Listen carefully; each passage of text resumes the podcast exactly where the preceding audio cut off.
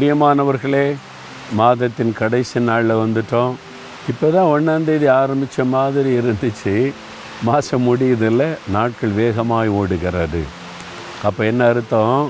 நம்ம ஆண்டோடைய வருகைக்கு சமீபமாய் போய்கொண்டே இருக்கிறோம். ஒரு மாதம் முடிவடைகிறது. நாளைக்கு புதிய மாதம், புதிய ஒரு ஆரம்பம், புதிய வாக்கு தத்துவம். ஒவ்வொரு நாளும் அவருடைய கிருபை புதிதான். ஒவ்வொரு நாளுமே தேவன் புதிது புதிதாய் நம்மை நடத்தி ஆசீர்வதிக்க அவர் விரும்புகிறார். இந்த நாளில் ஆண்டவுடைய ஒரு வார்த்தை பாருங்கள். நூற்றி இருபத்தி நாலாம் சங்கீதம் எட்டாம் வசனத்தில், நம்முடைய சகாயம் வானத்தையும் பூமியை உண்டாக்கின கர்த்தருடைய நாமத்தில் உள்ளது. நமக்கு சகாயம் தேவை. ஏதோ ஒரு காரியத்தில் சகாயம், ஒரு உதவி தேவை. யார் உதவி செய்வா? கர்த்தருடைய நாமத்திலே நமக்குரிய சகாயம் இருக்கிறது. கர்த்தருடைய நாமத்தை சொல்லி துதிங்க, ஜெபிங்க. யெகோவா ஈரே அப்படின்னு கேட்டால், நான் எல்லா தேவைகளையும் சந்திக்கிறவர், உங்களுடைய குறைவுகளை நிறைவாக்குகிறவர் அப்படின்னு அர்த்தம். யெகோவா நிசி அப்படின்னா நமக்காக யுத்தம் பண்ணுகிறவர், ஜெயம் கொடுக்கிறவர் என்று அர்த்தம். யெகோவா ரூவா அப்படின்னா நல்ல மெய்ப்பன், நம்மை அனுதினமும் மெய்த்து நடத்துகிற மெய்ப்பன் என்று அர்த்தம். யெகோவா ஷாலோம் அப்படின்னா சமாதானத்தின் தேவன், நமக்கு எப்பவும் சமாதானம் அருளி ஆசீர்வதிக்கிறவர். யெகோவா ரொபேகா அப்படின்னா நம்மை சுகமாக்குகிற தேவன். அவருடைய பெயருக்குள்ளே எவ்வளோ ஆசீர்வாதம் அடங்கியிருக்கு பார்த்தீங்களா? அந்த பெயரை சொல்லி துதித்து நீங்கள் ஜெபிச்சிங்கன்னா தேவனிடத்துலேருந்து ஒத்தாசை சகாயம் உங்களுக்கு வரும்.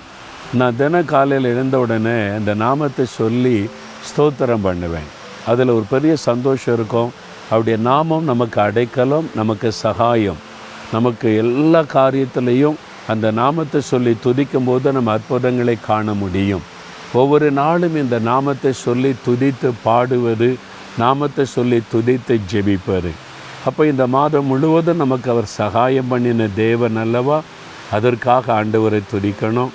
வாழ்நாள் முழுவதும் அவர் தான் நமக்கு சகாயம் செய்ய போகிறார்.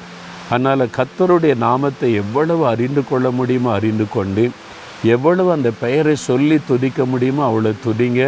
நீங்கள் வந்து ரொம்ப சந்தோஷமாக ஒரு பாதுகாப்புக்குள்ளே இருப்பதை கட்டாயம் நீங்கள் உணருவீங்க. சரியா? தகப்பனே, உம்முடைய ஒவ்வொரு நாமத்தின் மகத்துவத்திற்காக உம்மை துதிக்கிறோம். உம்முடைய நாமம் எனக்கு அடைக்கலமாக இருக்கிறது. உம்முடைய நாமமே எங்களுக்கு சகாயம் பண்ணுகிற தேவனுடைய கிருபையாக இருக்கிறது. உம்முடைய நாமத்தின் வல்லமை நாங்கள் விசுவாசிக்கிறோம். உம்முடைய நாமத்தின் அடைக்கலத்திற்குள்ளே வந்துவிட்டோம்.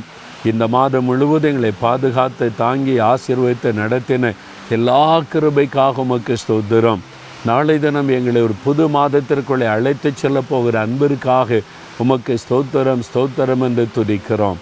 இயேசு கிறிஸ்துவின் நாமத்தில் எங்களுடைய ஸ்தோத்திர பலிகளை ஏறெடுக்கிறோம் பிதாவே. ஆமேன், ஆமேன்.